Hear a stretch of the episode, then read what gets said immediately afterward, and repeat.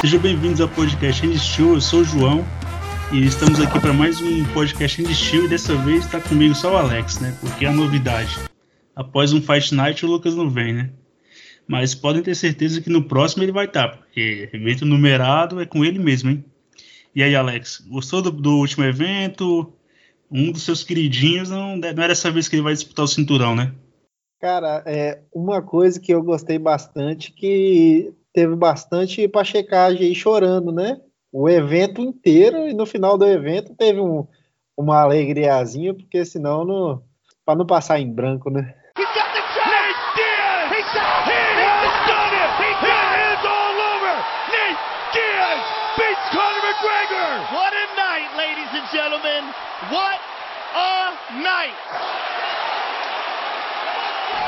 Começando pelo card preliminar, Alex. Hoje, como tá só eu e você, né? E aquela outra pessoa não, não compareceu, porque né, o UFC numerado. Você pode escolher mais de um destaque desse card preliminar. Se você tiver, né? Que eu acho que vai ter. Porque ser diferente do Lucas, apreciou o evento inteiro. E Fight Nights também, né? Agora é que funciona assim, quem não vem vai, vai ser, a gente vai falar mal mesmo, pronto. Esse cara teve, teve até algumas lutas interessantes aí nesse card preliminar. A primeira luta eu já achei espetacular, que foi a do Said Nurmagomedov versus o Mark Strigel, Strigel. Isso. Cara, que e o Nurmagomedov, esse Nurmagomedov aí, eu achava que era algum parente do Khabib, o, o original que aparece ao primeiro, e aparentemente não é primo, nem nada, né? é, simplesmente é, é, o mesmo sobrenome. Isso, e na, é. na Rússia é, é, comum isso, na Rússia, na região que eles moram ali da, do Daguestão, é comum esse sobrenome é, no Magomedov, né? E logo se percebe-se que não era do clã, porque o rapaz é da trocação, né? O ponto forte dele é o strike, né? Pois é, e o, e o Said que demonstrou uma ótima trocação, e ele estava dando alguns chutes frontais, uns, uns bons chutes ali, demonstrando muita velocidade nos golpes, demonstrando o talento. E a luta aí durou poucos segundos, né? Eu, foi um belo nocaute aí do Said no Magomedov. O Mark Strigel tentou avançar para cima do Said ali, ele recebeu que caiu. O Said tem uma mão muito rápida, eu fiquei muito impressionado com a velocidade do golpe dele. O Mark ainda tentou levantar, grudar na perna, mas aí o Said foi martelando, martelando e no num ground and pound muito forte, finalizando a luta ali. O Said no Magomedov, que tem 28 anos, é um ótimo nome aí. Ele tem umas, acho que quatro, cinco lutas, quatro vitórias, se eu não estiver enganado. Ele só perdeu para o Raoni Barcelos, né? Também não é demérito algum, porque o Raoni é um ótimo lutador.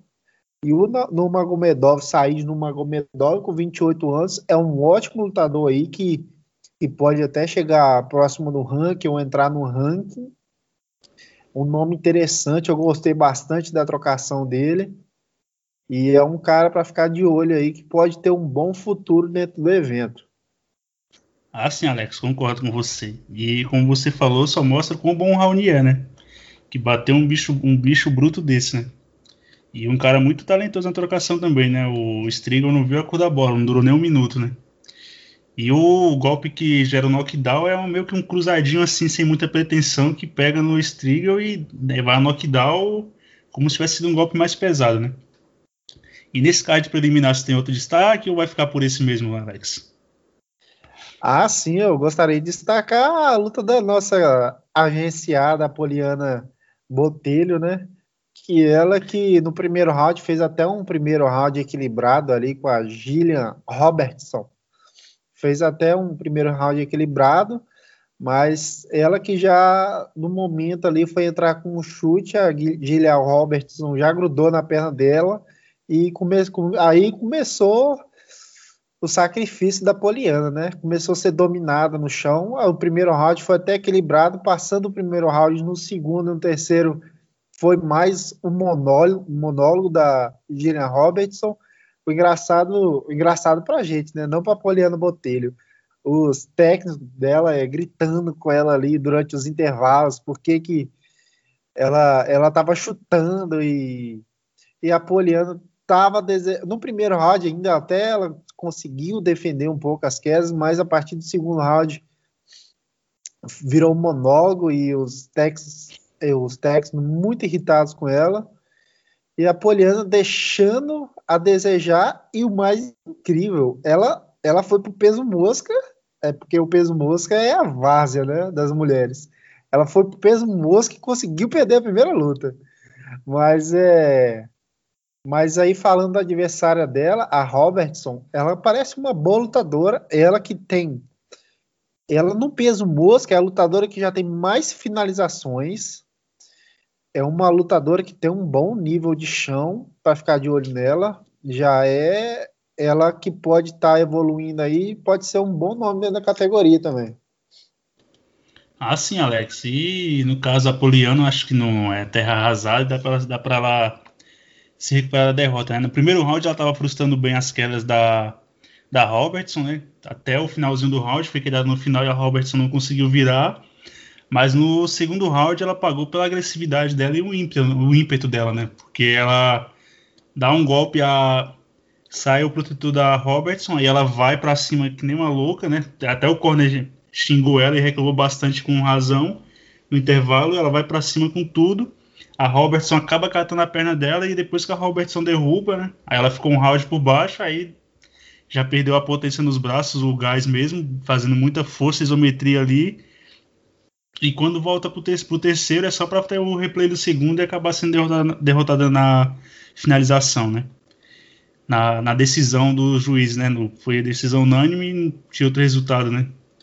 E agora o meu destaque eu vou pro Guranco Tatelats e o e o Ganho, né? O Ganho que é polonês, né? Vindo aí em chamas aí devido pelo Blachowicz, que era duplo campeão do KSW e pegou o Tatelats que é companheiro de treino do Gustavson, né? E do e do novo queridinho do Dana White, o Shimaev, que tá fazendo o Conor morder as costas, né? Mas o Ganru, que era uma promessa, né, e até favorito, aprendeu que da ponte, aprendeu da pior forma que da ponte para cá, o mundo é diferente, né? Teve um, choque de realidade contra o Kutatelates, né, que eu achei a luta bem parelha, mas eu achei que o Kutatelates ganhou mesmo. Apesar do Ganru ter conseguido algumas quedas, ele não conseguiu ser tão efetivo e o e o, o Kutatelates, às vezes que ele caiu, ele conseguiu levantar rápido e em pé ele foi mais contundente, fora que no chão ele não deu muito muita, muita brecha pro Ganro, porque ele estava com a guarda bem ativa e ensaiando algumas finalizações, né? E o Ganro tomou conhecimento dele, que era duplo campeão do KSW, e foi para cima e, e não tomou, não respeitou, né? E é um cara bem habilidoso na trocação, né? E um, no campo bom, aparentemente, ele tá, né? Porque tem bom parceiro, bons parceiros de treino, né? Inclusive o Shimaev, né? Se ele consegue pegar um pouco desse hype aí do Shimaev, essa popularidade, pode ir longe, né? E o, e o Ganho não acho que tá nada perdido, porque ele com o jogo que ele mostrou de queda, né? E a intensidade que ele tem, que ele não cansa, e até mesmo uma certa habilidade na trocação, é que o Kutatelati se mostrou bem melhor do que ele na trocação, né? Mas ele nessa categoria aí tem uma galera aí que ele vai conseguir vencer, né? Vai conseguir embalar para presente, conseguir vencer amarrando os caras ou então finalizando, né? Ele luta no peso leve, né? O problema é quando adentrar no ranking ou até mesmo para adentrar, né? Que essa categoria é bem povoada. E o Kutatelates que saiu esbravejando, falando que a vitória não foi dele, foi do Ganho, mas eu achei meio que ele estava equivocado, né? Eu achei que ele ganhou realmente. E você, Alex, vai luta para alguém? Pro, pro Ganho ou achou que o Kutatelates venceu mesmo? Rapaz, eu, eu achei curioso isso daí, cara, porque o Kutatelates, eu, eu tive a mesma visão que você, eu achei ele mais contundente em pé, sendo mais efetivo em pé do que o Ganrote no chão. É, o Ganrote não desenvolveu tanto quanto o Kutad Telates desenvolveu em pé. E, e, ele deu aquela declaração depois da luta, falando que ele não tinha vencido a luta e tal. E eu vi, muito, eu vi muita gente aí é, questionando, é, fãs de MMA, é, os pessoal, o pessoal do meio do MMA questionando muito essa, essa vitória aí dele, cara, eu particularmente eu não vi essa, essa, essa luta que o pessoal vi, não, cara. Na minha opinião, ele venceu ali o Kutatelates, ele, ele foi melhor. E o Ganro, ele conseguiu algumas boas quedas, mas ele não estava sendo muito efetivo. Sinceramente, eu fiquei meio confuso aí, cara. E são, são dois ótimos lutadores, jovens, técnicos. O Ganro, ele estava é, ele tava 18 lutas sem perder, acho que é 18-0, se não estiver enganado, né? Já chegou no UFC, viu a, a realidade da coisa, como é que é, os dois estreando, né? Mas, enfim, foi uma luta muito técnica, muito boa. Dois lutadores que podem chegar aí dentro do ranking. É, foi uma luta muito boa, achei. Também, também achei, Alex. A galera meio que fica. Depois criticam os árbitros do UFC, né? Fica com essa aqui porque Quedou pontuou. Mas para Kera contar como critério de desempate, essa luta tiver muito, muito parelha, né? E nesse caso não tava, né? o Ganro derrubava o Putatelates, fazia, dava um ou dois golpes, tentava alguma coisa, mas já era logo já era ameaçado com alguma finalização. E o, o, e o, o Kutatelates, como voltava em pé novamente, e em pé era mais efetivo, tocou mais e foi mais contundente, né? Porque ele estava levando sempre a melhor na trocação, estava conectando os golpes primeiros e, e, sendo mais efetivo e com volume maior de golpe, né? Não vi essa luta por, por Ganro, não. Mas ele é um cara bem habilidoso e dá pra fazer o caminho aí no peso leve, né?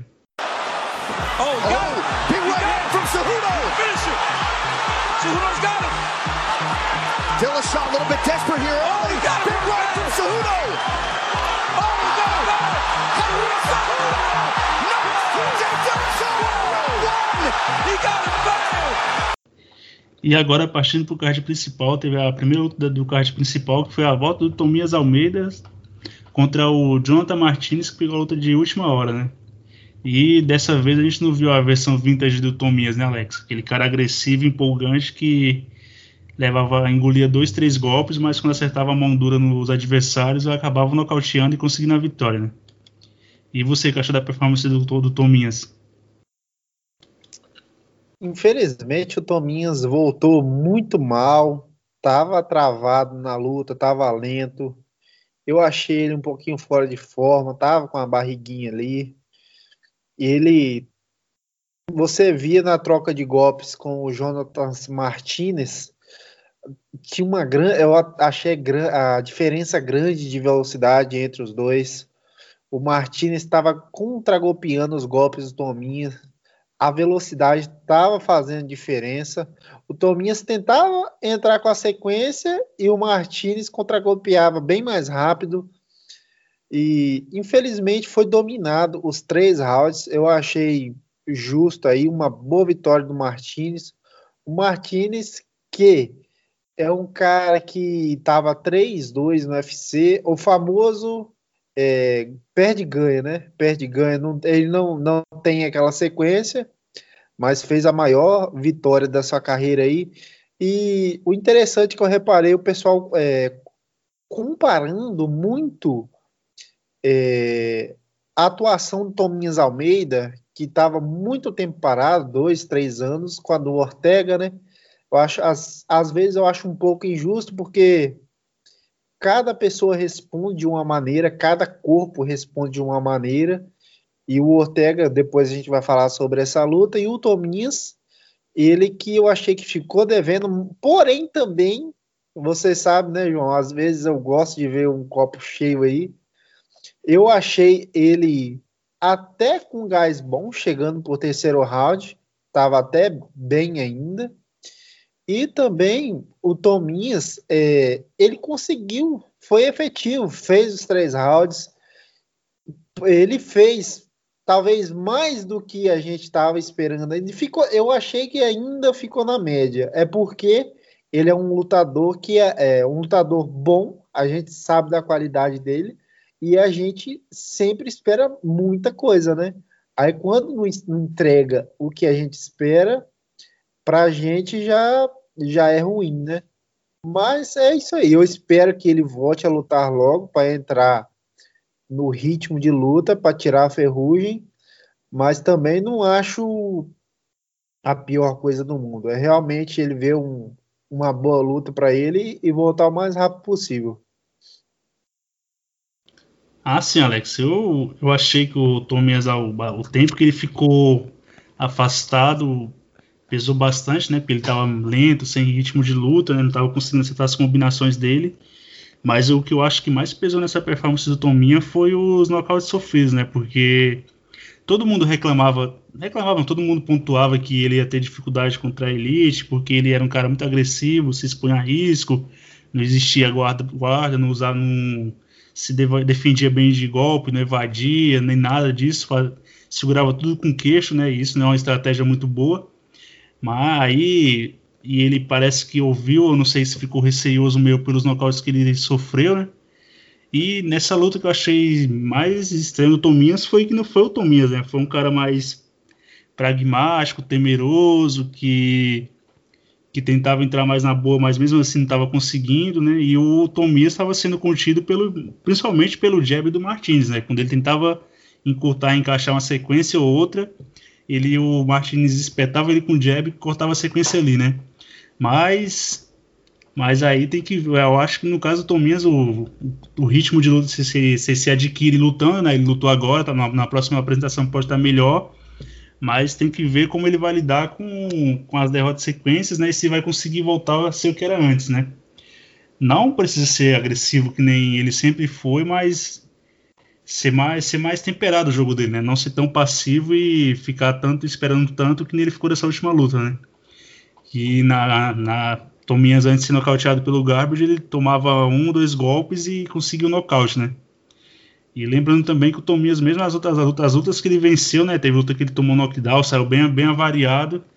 E isso também vai cobrando um preço e o cara fica fica meio que receioso, né? E depois ele sofreu um nocaute em sequência, né? Logo o primeiro nocaute dele foi contra o Garbrandt e talvez isso tenha pesado bastante na, na performance dele, né? Que ele não foi um cara tão, tão visceral e agressivo como ele costuma ser, né? Tava mais contido. Mas algo mais a falar do Tominhas, Alex?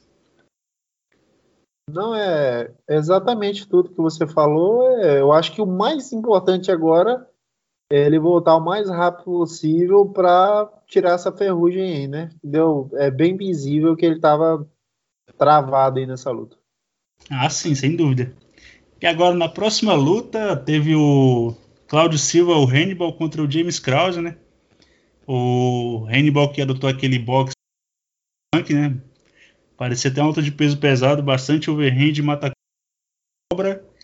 E o Krause também mostrou para mim que não tem um senso de urgência quase nulo, né? Mesmo com o risco de, de ser quedado e ser finalizado, mas tinha umas horas, horas que ele encaixava as mãos no, no Hannibal, que o Hannibal sentia e ele meio que recuava, né? Não ia para cima para definir.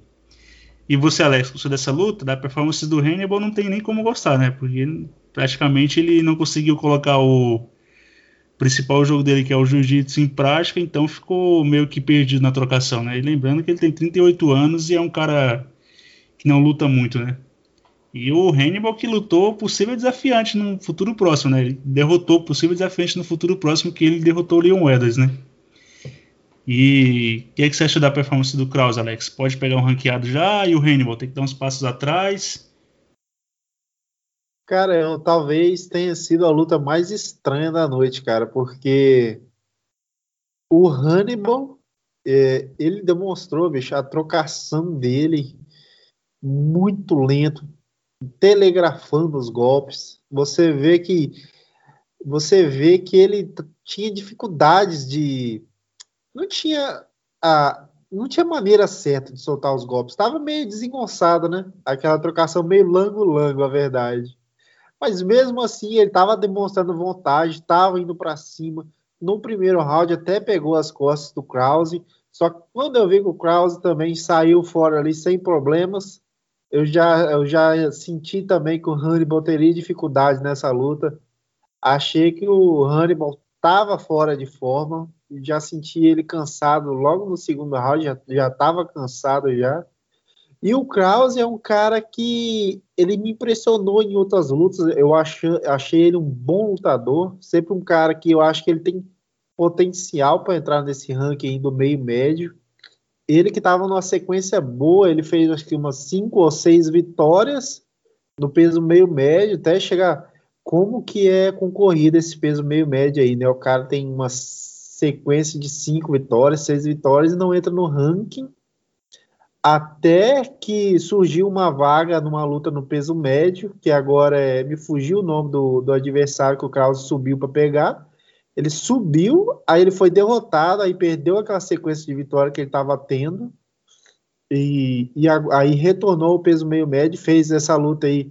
Eu esperava mais dele, que eu acho que ele tem mais qualidades, podia ter demonstrado o senso de urgência que você falou, podia ter, talvez, até nocauteado para mostrar para o patrão, tô, olha, eu estou aqui, estou fazendo meu trabalho, ter desafiado alguém, mas o Krause também, lembrando que ele pegou essa luta em cima da hora também, que, que o Claudio Hannibal acabou perdendo seu adversário que saiu fora da luta, aí o Krause assumiu, mas enfim, fiquei esperava mais dos dois.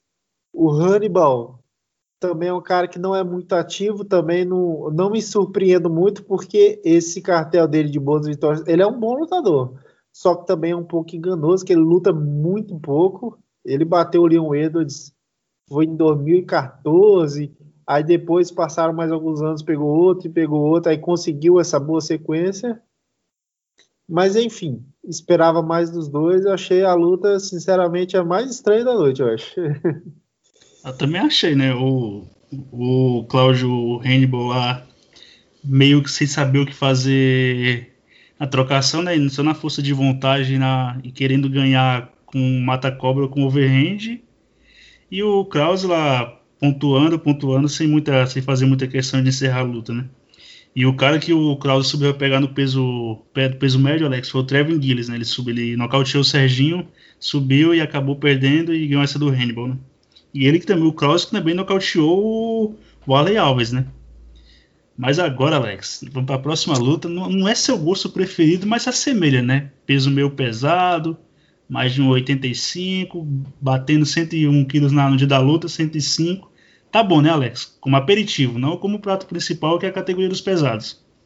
Ah, sim, com certeza. Aí que a gente está entrando agora na luta do Jimmy Crute versus Modestas Bukauskas. E, Cara, isso, tá é... vendo? Nem precisa anunciar qual que luta é, você já sabe qual é, né? Isso.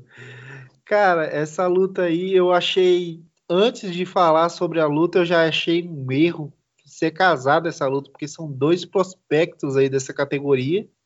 O Jimmy Crute tem 24 anos e o Modestas Buskauskas tem 26 anos. É um cara talentoso, todos os dois são talentosos. E o Jimmy Crute veio realmente para nocautear, ele veio para cima. Eu achei que deram uma queimada aí no, no Modestas. O Modestas estava bem modesto aí nessa luta, né, João? Não resiste essa. É, o Carlos Alberto nessa hora tá rindo na praça. Vai levar pra lá. Vai, vai, vai trabalhar na praça nossa, logo, logo. Com essas piadas aí, Alex, de gosto duvidoso. Nossa. Ai, ai. Pois é, e o Jimmy Crute que tava, tem uma sequência boa de, de vitórias aí. Ele tem, acho que, cinco vitórias e uma derrota, ou quatro vitórias. E fugiu agora. Ele tem uma derrota por finalização para aquele adversário que o Johnny Walker nocauteou ele, o, aquele, o Jimmy Cruz, que só tem uma derrota por Michikunov por finalização, as outras lutas fez uma sequência de quatro ou cinco vitórias. Ele, como lutador jovem, se mostrou na luta aí rápido, rápido com as mãos, muito pesada. Ele entrou ali com os golpes. O Modesto tentou reagir, mas acabou sendo mais golpeado ainda, até o árbitro interromper a luta é um cara que tem tudo aí para entrar no ranking. O Jimmy Crute, um cara habilidoso, e o Modestas Bucalcas também. É um cara que pode ter próximas oportunidades, um cara talentoso que pode ter sua chance ainda. Mas enfim, por mais que foi uma luta rápida, foi uma luta divertida. E fora que o Jimmy Crute tem potencial para entrar na agência também, né? Ah, sim, né, Alex? Achou o Jimmy Crute um cara espadaúdo, bem abençoado, né? Será que ganhou uma curtida no Instagram já ou é só para a categoria feminina da agência? Ainda não, mas está sob análise, estou observando. Ah, vamos ver no que dá isso, né? Mas, falando da luta em si, né? Os dois são jovens promessas da categoria, né? E o Jimmy Crute Dessa vez se confirmou mais ainda, né? Batendo o Bukauskas. Mas pros, até pro Bukauskas que perdeu, não tá não é nada de outro mundo, né? Pegou um prospect também, acabou sendo derrotado. Aí, né, nessa categoria que é, que é rasa, ele fazer duas, três vitórias a mais já, já tá beirando um top 15 ali, se já até nada de entrar, né?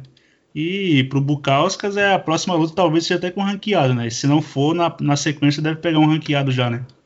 Que o meio pesado é uma categoria bem rasa e uma, uma, uma vastidão tão grande de talentos, né? Mas pelo menos é duas, é duas renovações, aqui na duas renovações na categoria, né? Que já tá bem envelhecida e que o Shogun, a lenda que é, mas nessa atual situação, o Shogun ser ranqueado ainda no meio pesado, né? Diz muita coisa sobre a categoria, né? E que estado ela tá, né? Mas enfim, agora a gente vai para a sua categoria preferida, Alex, que é o peso mosca feminino. A Jéssica Andrade, a Jéssica Batistaca subiu e no meio que não tomou conhecimento da Chukeiga, né? No começo da luta ela teve uma dificuldade ali para encontrar a distância, para conseguir encurtar, mas depois da primeira queda que ela dá a Chukeiga, que ela remessa a Chukeiga no chão, ali já a Chukeiga já fechou, já fez uma cara meio que de dor, meio estranha, sentiu a queda e depois, quando a Jéssica dá o primeiro golpe no fígado, a Chukeiga meio que. Eu acho que ela pensou, agora posso ir para casa, acabou a luta. Virou meio de costas e a Jéssica sentiu o cheiro de sangue, foi lá e encerrou a fatura, né? E agora tem que lutar com a Valentina, né? Porque tá no peso mosca, não precisa fazer muita coisa para desafiar, para ser desafiante, né? E convenhamos entre a que tá ali próximo da Jéssica no ranking, a a Jennifer Mai já vai lutar, né? Aí tem a Chuke, a Calvillo que também já perdeu, a Laurie Murphy que também não, não, é nada de outro mundo, então esse title shot no fim acho que vai ser da Jéssica mesmo, eu acho que até a Valentina que é isso, né? Que é um desafio a mais da Jéssica, a Jéssica é um desafio a mais para a Valentina e também a campeã da categoria de baixo, né? Só uma, só uma, uma dúvida aqui, Alex. Por exemplo, se alguém do peso peso leve tenta subir para o peso médio, e lutar contra o número um do, número um do ranking, que seria o Kobe, teria o mesmo sucesso ou isso é coisa do peso mosco feminino? Porque Rapaz, o Kobe é o número um do é- ranking do, dos meio médio. O, o, eu, eu vou dizer uma coisa, eu acho que eu nunca diria na minha vida. Que saudade de assistir o peso moço masculino. Nossa, que nunca reclama de uma coisa que pode piorar ainda. Nunca reclama de uma coisa que pode piorar, cara. Pelo menos no peso mosco masculino, se o Demetrio Johnson não fosse campeão, você tinha Benavides, ou teria Dodson. Essa peso mosca feminino realmente é uma várzea, cara. É brincadeira. Se você quer um title shot, você vai pro peso mosca feminino. Assim, só não funciona pra Poliano, né? Para os outros lutadores funciona. Ah, funciona, Aí... né? Tipo, é no, no, peso, no peso, no peso palha, né? Tá mal no peso palha ou perdeu o cinturão no caso da Jéssica, sabe pro peso mosca que o caminho é logo, é logo ali, né? O cinturão é logo ali. Atravessa a rua que você tem uma disputa. ah, mas ah, é. Mas é. Falando sério, cara. Agora, se bem, se bem, que o que a gente está falando não, deixa de ser sério, né? Aí é. Cara, mas a Jéssica, ela. Eu sempre achei uma menina forte, independente ela subindo de categoria. Eu ainda, eu acho que eu comentei no, no podcast anterior, eu achei que não faria tanta diferença, porque eu sempre achei a Jéssica uma menina muito forte. Ela conseguiria levar isso daí para o peso mosca também. Porque a Jéssica, quando ela iniciou no UFC, ela já era peso galo, ela já é acostumada com, com a brutalidade mesmo. Cara, e a Jéssica veio e mostrou nessa luta o, o que ela gosta de fazer. Ela vai para cima, é agressiva, usa as mãos pesadas. Ela que deu uma de José Alda ali, deu alguns golpes no fígado, no, naquela região ali da Shulcage. Você vê a expressão dela, ela sentiu muito. Eu acho que é um golpe que deveria ser explorado mais vezes dentro do MMA. Eu lembro aquele do José Aldo com Jeremy Stephens, eu achei muito bonito. E, e é um, é um golpe eficaz. O Cigano também, já vi ele usando esse golpe algumas vezes. é um golpe efetivo. E a Showcase no começo ali estava dando algum trabalho ainda, tentando. A Showcase é aquele jogo chato, né? De chuta e, e ela gosta de vencer na pontuação. Ela que só tinha sido é, nocauteada pela Valentina, a única derrota da Showcase nessa categoria tinha sido para Valentina. Querendo ou não, por mais que eu não ache a Showcase essa grande lutadora, mas eu acho ela sim uma média de corte boa para a categoria. Eu achei que a Jéssica bateu uma boa lutadora que se por mais que a categoria seja uma várzea, se a Shukei está em primeiro lugar, algum, algum nível de lutador ela tem, né? Penso eu. Ela tem até algumas boas vitórias, mas enfim, a Jéssica fez o que ela gosta de fazer, foi lá e bateu pesado e nocauteou a Shukei, que é a Jéssica, que pode sim ser um adversário que pode dar algum trabalho para Valentina. E a Jennifer, a Jennifer Mike não abre os olhos dela, hein? Porque se a, a, a Jéssica, que já desafiou a Valentina, se não abrir o olho, eu, não, eu também não me surpreenderia nada. Nem o Dana dá uma pernadinha aí, né? Que o Dana adora dar uma furada de olho, né, João? Oh, o Dana gosta. Passar desafiante para trás é com careca mesmo, né? No caso, eu acho que não. Não acho, não, né? Vou falar. Tô com contrato assinado, tem luta marcada, mas se a, se a, se a Jennifer sentir uma cãibra, a Jéssica passa na frente. e sem pudor nenhum, Dona White faria isso, né? Mas agora, pra, passando para a luta principal do evento, Alex, que teve um queridinho seu. Esse aqui eu acho meio estranho, porque ele não é um cara de grande porte, né? Não é um cara espadaúdo, mas você gosta, que é o zumbi coreano, né? Mas nessa noite aqui a gente conheceu a nova versão do Brian Ortega, né? Brian Ortega careca e kickboxer, né? Os dois anos que ele ficou afastado fizeram muito bem para ele, né? Voltou na, no, com a movimentação em dia, com o striker bem bem desenvolvido, né? Não longe de lembrar aquele cara que perdeu pro Holloway, que foi surrado pelo Holloway, ou até mesmo aquele cara que vencia as lutas com finalizações mas ou então um nocaute no caso do Edgar, mas não teve tanto decorrer na luta, mas era aquele cara que precisava, precisava transformar a luta numa briga, né? Aquela luta encarniçada para ele achar uma brecha e conseguir vencer. Agora já nessa luta contra o zumbi coreano, ele tomou conhecimento do zumbi coreano, venceu cinco rounds e e uma coisa que mata o zumbi, no caso do MMA, é cotovelada, né? Se fosse ele na próxima luta, eu colocaria esse contrato, proibido da cotovelada, né?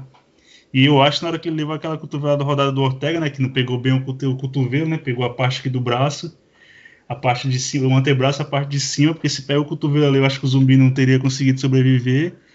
Na hora que aquela cotovelada entrou, acho que passou flashback na cabeça dele, ele lembrou do Pantera, né? Que ele realmente ali foi apagado, né? E você, Alex, ficou triste por seu queridinho ter perdido a luta? Ou acha que ele vai conseguir dar a volta por cima ainda?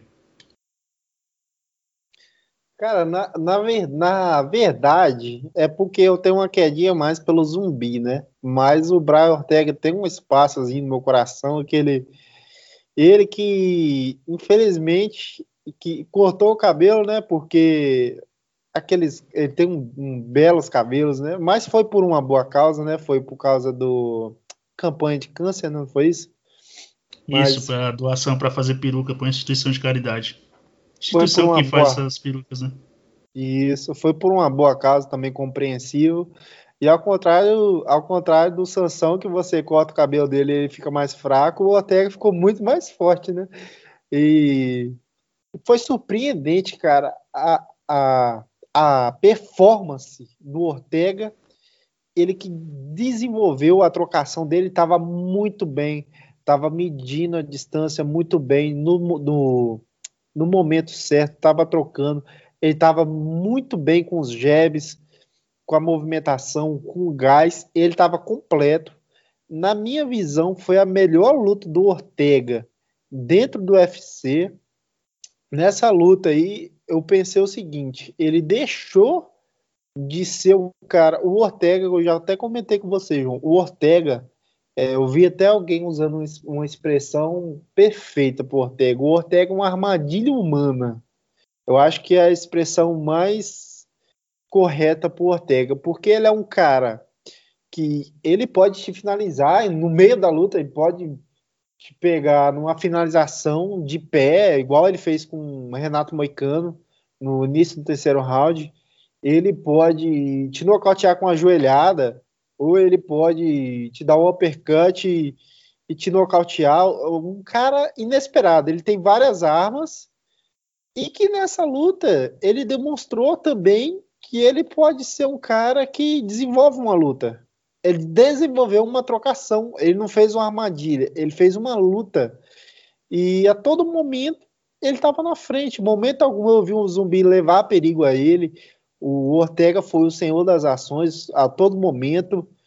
E o curioso que o zumbi, que é o cara que é o que tem mais experiência na trocação, né? tem mais bagagem, já disputou o cinturão.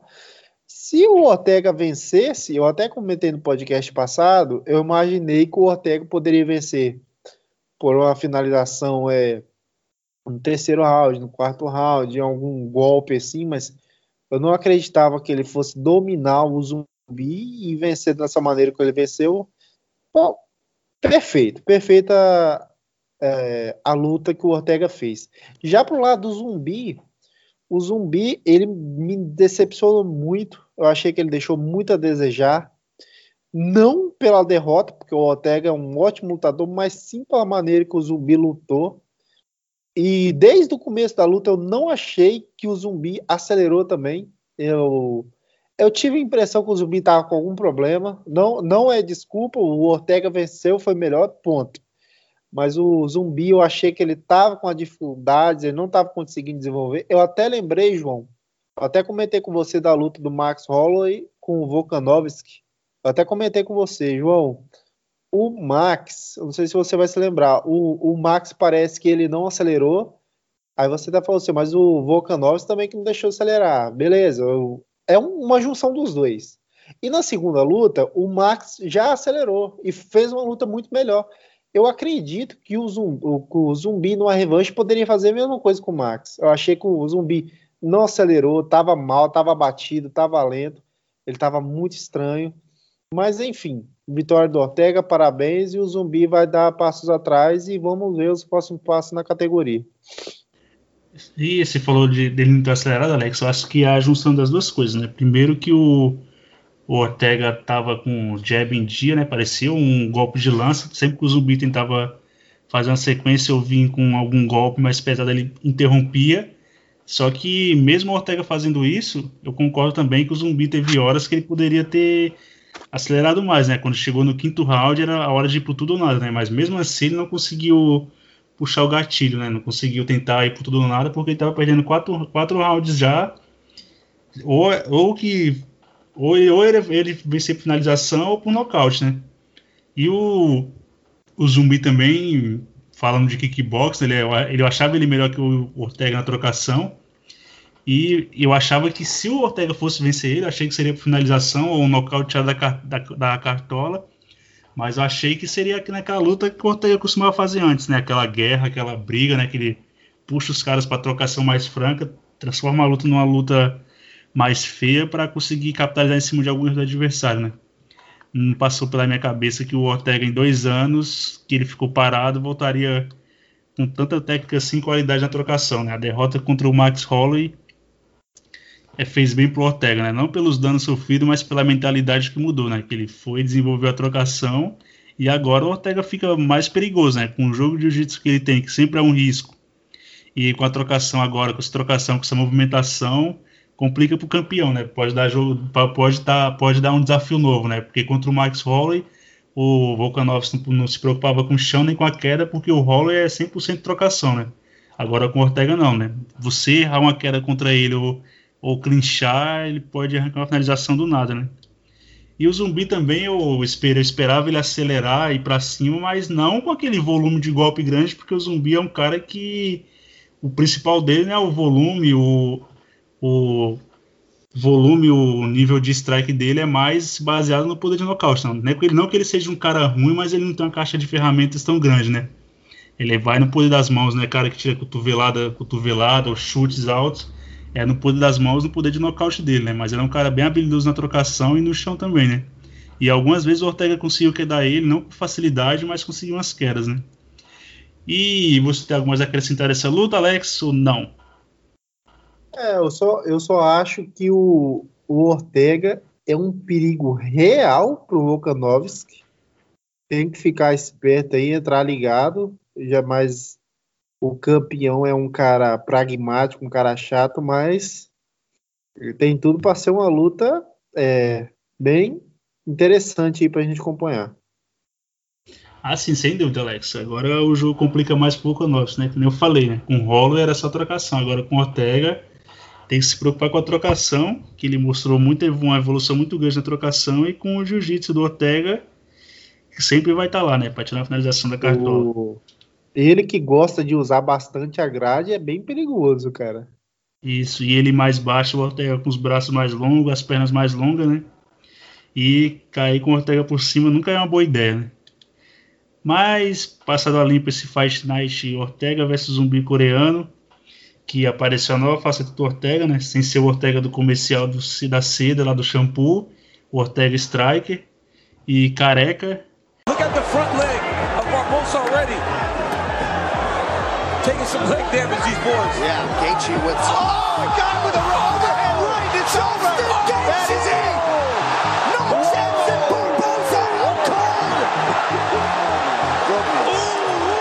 E agora vamos ao que interessa, que é a unificação do cinturão peso leve no UFC 253, que tem o Khabib Nurmagomedov contra o Jan Gate.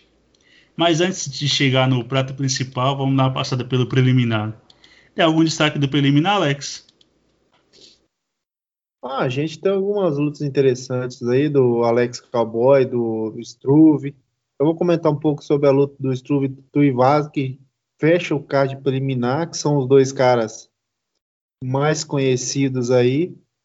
A gente tem o Struve, que é o cara mais alto do UFC, ele que tem uma envergadura enorme, que vai pegar um, um Tuivasa também, que é um cara mais baixo, porém tem um poder de nocaute bem grande, mas também não vem numa fase tão boa, vem de algumas derrotas aí.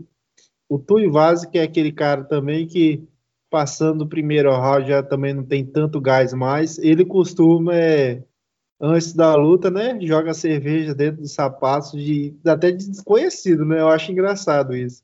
Pega o sapato. Teve uma luta algum... que só uma coisa, Alex, teve uma luta que ele venceu e ele ficou pedindo pro Joe Rogan, pro pro comentarista, pro narrador, que na, na época não tô, agora não tô lembrado bem quem era, não aparece a imagem, mas ele fica pedindo o sapato de alguém, ninguém dá, uma, dá o sapato, até que alguém da, da plateia vai e joga para ele o sapato, ele pega, coloca a cerveja e começa a tomar, né? E a Mega Anderson também que tem esse mesmo costume, hein? mas ela pode porque tá na agência, né, Alex? Ah, sim, com certeza. Até eu tomaria cerveja no sapato dela tranquilo. ah, isso aí eu tinha certeza. E você falou do alcance do Struve, né? O Struve tem 2 metros, metros e 15 2 metros e 10 de, de envergadura, é do país que tem uma, uma vasta experiência, uma vasta tradição no kickboxing, né, que é a Holanda, mas no MMA ele é jiu-jiteiro e não sabe dar um jab, né? Ele não sabe usar envergadura de forma alguma, né? Sinônimo que só tem envergadura e não saber usar ela não é muita coisa, né? E, e... tem algo mais a acrescentar dessa luta, Alex? Eu, eu acho que eu não, sei, eu não sei nem se ele tem coordenação motora para isso, né? Porque ele é muito grande, cara. O, o Struve é grande e é aqueles caras desengolçados, né? mas, nocauteou, é, cara, mas... mas nocauteou pesão, hein? Isso aí é um feito na carreira. Poucos homens conseguiram. O Struve nocauteou o meu City, cara. Essa aí eu não gosto de lembrar muito, porque isso é, aí, uma noite tá... mal dormida no MMA, pode acontecer tudo, né? Cara, mas pois é, mas o que mais chama atenção aí é a sequência dos dois, cara. O Tuivasa vem de três derrotas seguidas e o Struve nas últimas cinco lutas tem uma vitória por finalização em cima do, do Marcos Pezão. Cara, a sequência dos dois é horrível. É tipo assim, eu acho que não, não é questão de demissão, porque a categoria já não é tão profunda e são dois nomes mais conhecidos aí do pessoal, mas mesmo assim é bom vencer aí para ficar esperto, né? Alex, acho que dessa luta aqui, o Tuivaz, então, se fizer quatro derrotas, eu acho que alguém vai rodar, hein? Ou então o jeito de ser mandar os dois embora é essa luta acabar em empate. Talvez os dois rodem, né? Mas agora, passando para o card principal do UFC 253, abrindo o card principal, a gente vai ter aquela luta que já está quase virando um Khabib vs Tony Ferguson, né? Mas não com a mesma grife e com a mesma espera, que é o Ankara, o Ankalaev e o Yonko Telaba, né? Ficou frustrado com, com o encerramento da, da, primeira luta entre eles, Alex? Ah, sim, com certeza. Tava uma luta muito que tinha bastante ação. O Kutelaba indo para cima, o Ankalaev também dando aqueles chutes altos ali. O, o Kutelaba, não sei se ele meio que fingiu, meio que não fingiu. O árbitro foi na dele também, encerrou a luta. Mas, enfim, é uma luta aí que eu particularmente estou esperando bastante, porque o Cutelaba, em todas as lutas dele, ganhando ou perdendo, é um cara que bota, bota bastante energia, bastante vibração, ele grita com os caras na pesagem, ele, ele se pinta, ele faz um, um, um jogo de uma certa forma de marketing ali, ele, ele tira alguma coisa do adversário dele, ou o cara, o adversário dele fica com raiva, ou fica algum. Ele faz o adversário decidir alguma coisa. E engraçado que na, na encaradas dos dois na, na última luta, o Cutelaba, antes mesmo da luta, já estava querendo sair na mão com o Kalaev, né? Já foi para cima, o segurança precisou separar, ele já não estava muito afim de esperar, não.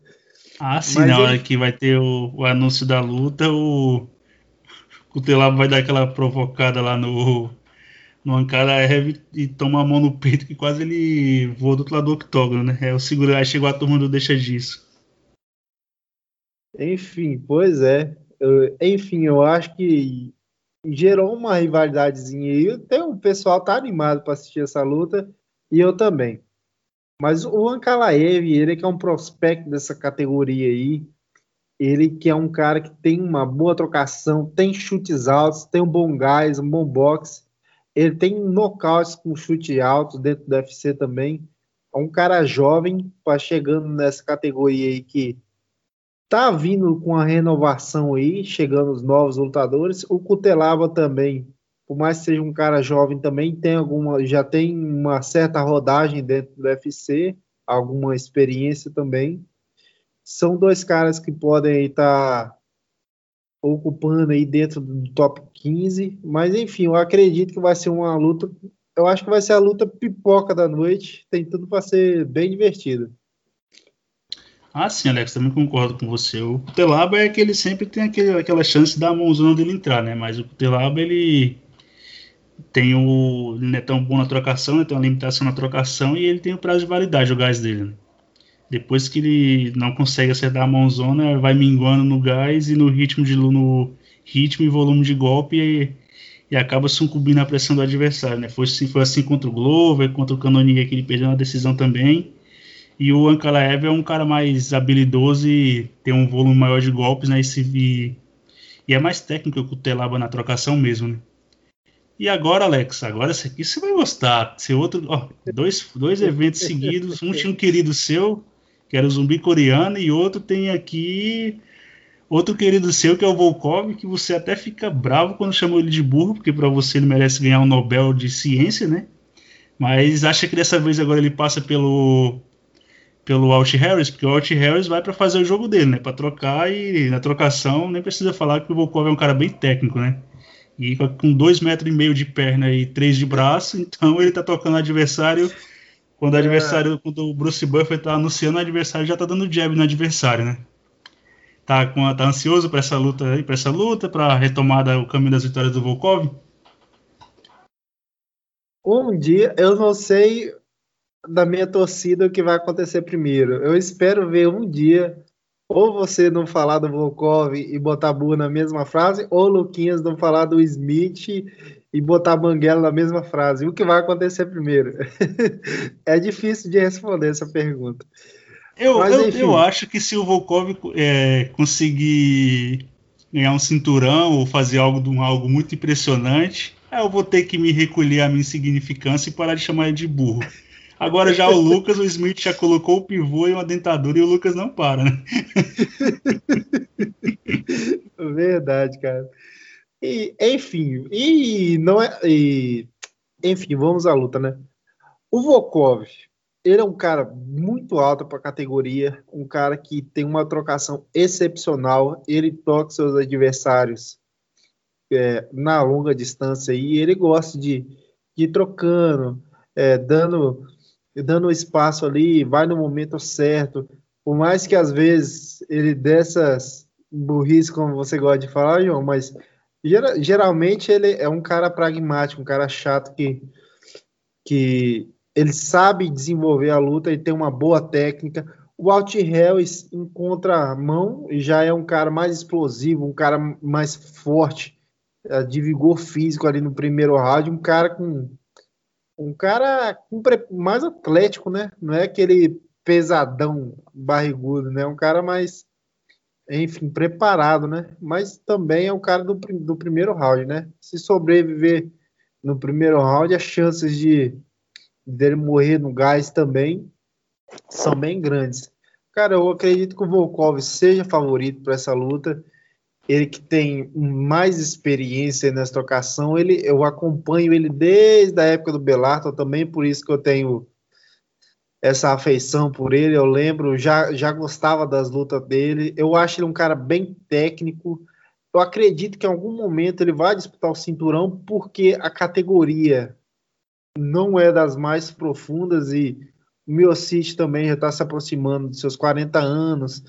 É uma questão de tempo também. O Blade já enfrentou o Enganu, ou seja, e o Volkov, é, ele além dele ser um bom lutador, o restante da categoria também não é um primor de, de técnica, né? Mas enfim, eu acredito que vai ser uma luta boa. No Alt Hells tem a chance no seu primeiro round, passando disso, acredito que vai ser um parceiro do Volkov. Ah, sim, Alex. O Volkov, eu falo que ele é burro e ele constantemente peida na farofa, né? Um termo elegante desse, ó. Mas no caso contra o Alt Harris aí, o jogo casa bem para ele, né? O Alt Harris é aquele cara que é que é o pega, é pegador, né? O cara que é poder de nocaute no peso pesado, né? não tem tanto apesar de não ser que nem outros pesos pesados, mas é um cara que é conhecido pelo atleticismo e pela técnica, né? Só ver o que ele fez com o Verin, que ele não conseguiu nocaute, depois foi foi nocauteado, né? E contra o Volkov, que nem se falou, passando no primeiro round, a coisa fica feia pro para o Hills, né? E o Volkov, que é um cara que gosta da distância e de ir machadando o adversário aos, aos, poucos, né? E o acúmulo de dano faz acontecer o nocaute, né? Mas nessa aqui eu acho que o Volkov leva até com uma certa facilidade, né? E na próxima luta, Alex, vai ter aqueles espíritos de pouco do matchmaker que eu não sei se ele quer que o cara confirme o title shot de vez ou se quer que o contender morra, né? Porque pega o número 2 do rank, que é o Whittaker, que é o Canonier, e põe com um do, do com o Whittaker, é meio que desnecessário, né? Dependendo da categoria como ela tá, já poderia colocar o Canonier direto pelo cinturão, né? Aí vai o Whittaker vence, acabou de perder para Adesanya, aí o contender vai ter que vir da luta do, do tio com o Emerson, né? Aí se o tio vence, vai lutar um cara que tá na categoria 2-1, né? Acabou de vir uma derrota pro Whittaker, venceu e vai disputar o cinturão, né? Essa categoria tá meio estranha, né, Alex? Ou é os matchmakers que estão fazendo merda mesmo? Mas esses caras estão de brincadeira, cara. A gente já teve alguns eventos atrás aí que a Randami bateu a penha e teve a, na luta principal também, me fugiu o nome agora da menina. Bateu a outra contender também que não... Ah, o Alex, uma coisa, foi a Holly Holm que, que bateu a, a, a Irene Aldana. A, a Holly Holm bateu a Irene Aldana e a Randami bateu a penha. Não, já não ficam satisfeitos em queimar um contender e queimam duas no, no mesmo card. Ainda eu acho muito engraçado isso. Cara, mas é. Pois é, e querem casar tio com o Jack Emerson, né? Ou seja, querem queimar dois Propex aí de cinturão de uma vez só. Mas enfim, vamos à luta aqui. Cara, o Robert Whittaker, eu sou muito fã de, do estilo de luta dele. Eu acho ele um cara muito técnico ele tem aquela base dele de karatê, movimentação, um cara que tem preciso nos golpes, rápido, tem gás para cinco rounds, um cara que tem queixo, É, aquela luta contra o Adesanya é uma luta fora da curva. O Adesanya está aí no, no auge, campeão. O, o Itaque que entregou o coração também contra o Romero, aquelas duas lutas espetaculares. Ele que estava do, tava com domínio na categoria né, antes do, do Adesanya chegar. Por mais que o Itaque não tenha feito assim defesa, defesas de cinturão, mas antes disso ele estava com uma sequência bem grande de vitórias aí, bateu o Ronaldo Jacaré, entre outros lutadores aí. E já o Canonier também que vem surpreendendo com poder de nocaute muito grande. Ele venceu o melhor de todos os tempos, Anderson Silva. Ele venceu o Jack Hamilton na última luta, também nocauteou. Ele que está parado aí tem algum tempo, acho que tem mais de um ano que ele não luta. Ele que é um cara mais plantadão, ele costuma usar mais do poder de nocaute, ele não tem toda essa técnica, mas é um cara que já lutou de peso pesado, de peso meio pesado, e agora veio para o peso médio, um cara que está demonstrando aí as suas qualidades também. Eu acredito que o Ita que seja bem favorito até para essa luta. Eu colocaria até 60-40, até até não sei se é um abuso ou se eu estou acreditando demais, até 70-30, até por, eu vejo, eu particularmente vejo uma diferença técnica grande entre os dois lutadores, porém o Canonier é um cara perigoso, que ele está num bom momento, qualquer momento ele pode encaixar um golpe no Itaque, no Itaque e definir a luta, mas enfim, acredito na vitória do Itaque e queimando mais um contender aí que ao meu ver, podia ir direto para o cinturão. Ah, nessa também eu vou né, meio que fazer um, um Ctrl-C e Ctrl-V da, do, que a gente, do que a gente falou da luta do Volkov contra o Alt Harris, né? Canonier, que é um cara que já lutou de peso pesado, né? E onde a mão encosta não nasce mais cabelo, né? Ele acertar o queixo do Ita que vai tudo pro cacete mesmo, né? Mas só que o Canonier tem a oferecer não é nada que o Ita que já não tenha visto, né? e, a, e não tenha vencido, né? Lutou duas vezes com o Romero, que baixa que nem um trem descarrilhado também, e ele conseguiu vencer, né? Então o Canonier contra o Itaker não traz nada de novo, né? Não é um cara que nem o Adesanya, que o Itaker, para mim, só lutou com um strike do nível do Adesanya uma vez que foi contra o Underboy e ele perdeu, né? Então o Canonier não tá nesse patamar, né? Vai chegar com poder de fogo e o Itaker tem movimentação e técnica para conseguir bater o Canonier, né? E diferente do Tio, que faz o jogo mais à espera, aquele jogo mais chato, que não ia para cima do Ita, que fez uma luta até meio que feia, o Canonier não, né? Ele sabe que tem o poder de fogo e a chance dele vencer é, é grudar o mãozão mesmo, então ele parte para cima e isso pro Ita que é bom, né? O Ita que às vezes ele é agressivo, mas ele também gosta de jogar no contragolpe e se sai bem, né? É só ver o que caras como o Derek Bronson e o Jacaré que foram para cima do Whittaker que nem loucos e acabaram sendo nocauteados, né? Principalmente o Bronson, né? Que parecia que estava desesperado para tentar nocautear o Whittaker e foi para cima que nem louco, tudo aberto e, e foi abatido como se fosse por um sniper, né? Mas, passado essas lutas do principal a limpo, Alex, agora a gente vai pro que realmente interessa nesse card, não que as outras lutas sejam boas, mas essa sim é o que chama mais atenção, né? Que é, o, que é a unificação do cinturão do peso leve entre Khabib Nurmagomedov e o Justin Gates, né? Mesmo o Gates na última luta tendo doutrinado Tony Ferguson e disciplinado o Ferguson como minha professora do prezinho fazia comigo na escola, aquilo para aquilo que aconteceu naquela luta não se aplica a essa porque o encaixe de jogo é totalmente diferente, né? Pelas entrevistas que os dois estão dando na mídia aí, o Khabib sabe o que tem que fazer, que é o que ele sempre faz, que é derrubar, cansar o Gate e tentar amarrar ele no chão, e o Gate sabe que é evitar a queda e soltar aquele pedradão no Khabib e mandar todo o legado do Khabib, o 28-0, para vala e ser o novo campeão do peso leve, né? E por mais que seja uma tarefa das mais difíceis e inglórias, né? Que hoje o Khabib para mim ultrapassou até o John Jones como campeão mais dominante do UFC atualmente, né? Não da história, mas atualmente eu creio que sim. E você, Alex, tá achando que nessa o Gate vai frustrar o Khabib ou você acha que o Khabib vai fazer o 29-0 e vai partir pro cartel perfeito? Cara, é, primeiro lugar, eu acredito que essa luta aí tem tudo para ser explosiva, cara. Aquela luta de. Eu não espero nada menos do que espetacular, né? Os caras com vontade, com, com desejo de um arrancar a cabeça do outro, né? E o Justin Gate é um cara que, por mais que ele tenha feito uma luta menos menos agressiva, menos potente contra o Ferguson, ele também estava acertando boas mãozadas, né? É porque o, o Ferguson tem um queixo também que é brincadeira, né? Mas o. Cara, em torno dessa luta, tem, não é apenas a luta, tem tanta coisa que aconteceu. O pai do Khabib, infelizmente, veio a falecer. O Just Gate, na última luta contra o Ferguson, também demonstrou uma maturidade muito grande. Fez uma luta aí de quase cinco rounds inteiro, né?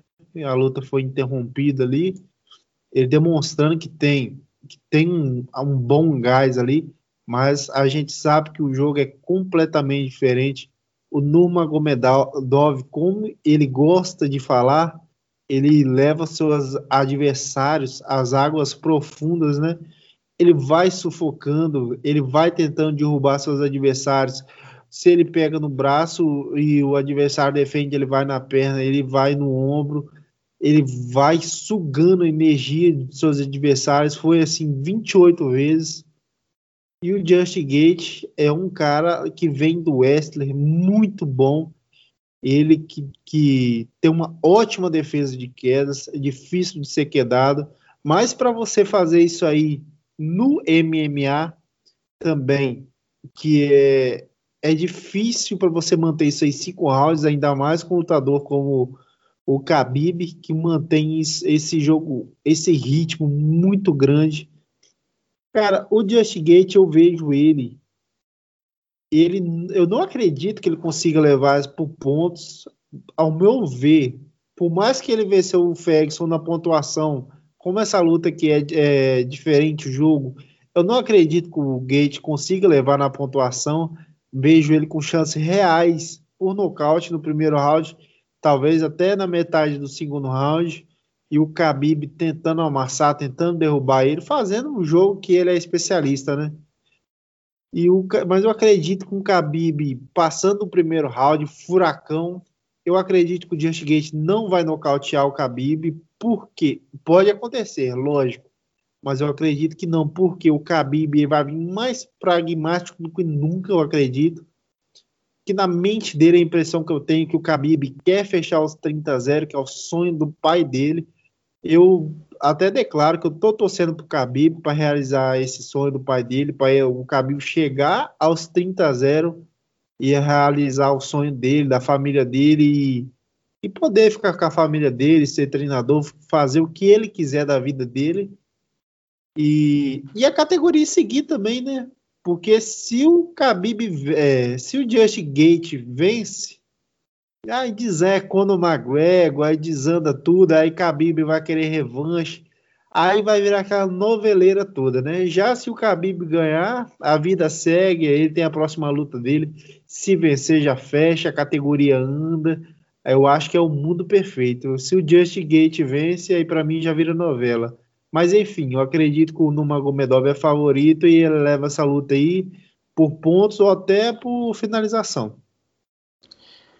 Eu também acredito que o Khabib é favorito, né? Mas o que eu acho que na teoria, né? Na prática a gente não tem, tá muito acostumado a ver o Gate usar o S dele nem ofensivamente nem defensivamente. Mas às vezes que ele foi quedado, ele bateu no chão, levantou rapidamente, mas aí ele tá lutando contra outros lutadores, né? Esse aqui que ele vai enfrentar agora, que é o Khabib, é um animal diferente, né? O nível de wrestling, a pressão e e aí o principal do Khabib não é o jogo de queda só, é que ele não desiste, né? Ele tá no pescoço, depois ele passa pro braço, passa pro torno pro double leg, pro single leg, tenta body lock, depois continua, ele vai em progressão em progressão até cair, até até conseguir a queda. Se bem que nos primeiros rounds, eu acho que quando ele, principalmente na luta contra strikers, ele não. O intuito não é nem tanto de quedar, né? Mais de cansar os, cansar os strikers, porque perdeu o poder de fogo, não, não tem mais o que os caras oferecerem, né? Mas o Gate é um cara que nem se falou, ele tem um passado no wrestling e o Khabib gosta de derrubar na grade. E eu vi algumas do Gate, eu acho que ele vai ter bastante dificuldade de conseguir quedar o Gate na grade ali, né? E não, eu creio que se for no meu do octógono será mais fácil, né? Não ter a grade para apoiar. E, e o Gate ele não precisa necessariamente evitar queda durante muitos rounds, né? Para ele o primordial é evitar por um, por um curto espaço de tempo que é o que ele vai precisar para encaixar a mão direita dele poderosa e conseguir o nocaute e conseguir unificar o cinturão, mas isso, lembrando, é muito difícil. E nessa luta, o Khabib tem que vir também mais pragmático do que nunca e nem pensar em se experimentar na trocação, né? Porque diferente do Poirier, que acertou as mãos nele, e o Michael Johnson, que tinha dado um... para mim, dar uma balançada nele em pé, e até mesmo o Conor teve um, um pequeno momento ou outro na luta, contra o Just Gate, o Just Gate não é o cara do acúmulo de golpe, né? Ele não precisa necessariamente do Golden Powder. É um golpe, um óbito, né? Contra o Edson Barbosa, James Vick e companhia, ele deu aquele, acertou aquela mãozona, os caras já foram, já desmoronaram, né? O James Vick parece até um, uma implosão, ele é bem alto, parece a implosão de um prédio, né? O cara desmoronando do alto de seu 1,90m com, com o cruzado do gate, né? Mas o Giant Gate tem uma tarefa bem glória pela frente, mas eu acho que no momento a categoria o, o Gate é o, o que mais difícil a categoria do peso leve pode oferecer o Khabib. Eu acho ele mais complicado até mesmo que o Ferguson, né? Porque o Ferguson não tem uma defesa de queda boa e o Ferguson é meio louco, né? Ele não tá nem para evitar queda nem nada. Ele é capaz ele de aceitar a queda e tentar fazer guarda com o Khabib, tentar fazer raspagem e se embolar com ele no chão, né? E até porque o Ferguson também não tem poder de nocaute com golpe singular, que é o caso do Gate, né? que bate pesado e é que não falei, é uma mão e conseguir para conseguir o nocaute, né? E que nem eu sempre falo, né? Khabib está projetando a duas rodadas na frente e isso nunca é bom na MMA, né? Quando há algo que pode dar errado, geralmente acontece, né? Nem a gente no primeiro, nosso primeiro podcast a gente fez a prévia da luta contra o Gate, do Gate contra o Ferguson e eu falei, quando algo pode dar errado, é quase certo que vai, né? Mas nesse aqui não dá para colocar muita conta numa casa porque tem muita coisa envolvida, principalmente a habilidade técnica do Khabib e a vida toda que o cara levou para chegar nesse momento, né? Para cimentar o 30-0, que é o sonho do pai dele, seria a história, a história, não seria não nenhuma das histórias, mas sim a história mais bonita da história do MMA, que seria cimentar o 30-0, o cartel perfeito, o que o pai dele sempre quis e almejou para o filho e encerrar a carreira ali por cima, sem nenhuma marca no cartel e o único que até o momento encerrou com um cartel perfeito, na minha opinião, que é o Saint-Pierre, tem derrotas, mas vingou, só que o Khabib estaria em outro, outro patamar, um nível acima, que seria o cara um cartel ilibado, zerado, né? No, em outros esportes de combate que é difícil acontecer, que não são tão, são tão multifacetados que nem o MMA, que é o caso do boxe, que eu lembro agora de cabeça é o Floyd Mayweather, que está invicto, e o Rock Marciano, e o Rock Marciano é, é, faz bem bastante tempo, né? Para mais de 30, 40 anos por aí, nessa faixa, nessa faixa etária de tempo que tem ele, que ele acabou a carreira invicto e agora no mais recente o Floyd Mayweather, né? Tem outro boxeador, mas agora eu não estou lembrando de cabeça. Mas que seria, eu concordo com você, Alex, que seria uma história bonita mesmo do Khabib, seria, né? Mas para isso vai ter que passar por esse outro animal que é o Gate, que tem concreto nas duas mãos, né? Algo mais a acrescentar dessa luta, Alex?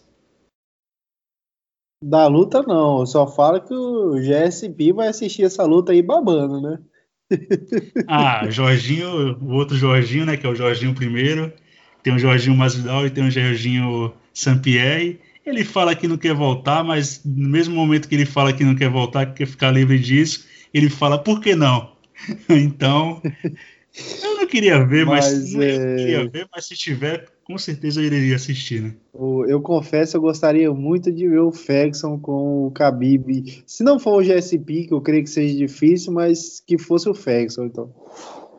Eu acho que essa luta contra o Ferguson sai se o Khabib perder, Alex. Porque se ele baixa o 30 a 0, eu não sei se o Ferguson teria um title shot vindo de uma derrota, de uma vitória só, né? Porque ele vai é, mas é o... né? Só comentando que é o, o, o Dano, depois que faleceu o pai do Khabib, falou que. Ele faz a vontade do Khabib. Acredito que se o Khabib sentar e falar assim, me dá o Ferguson, eles assinam o contrato. Ah. A impressão que eu tenho.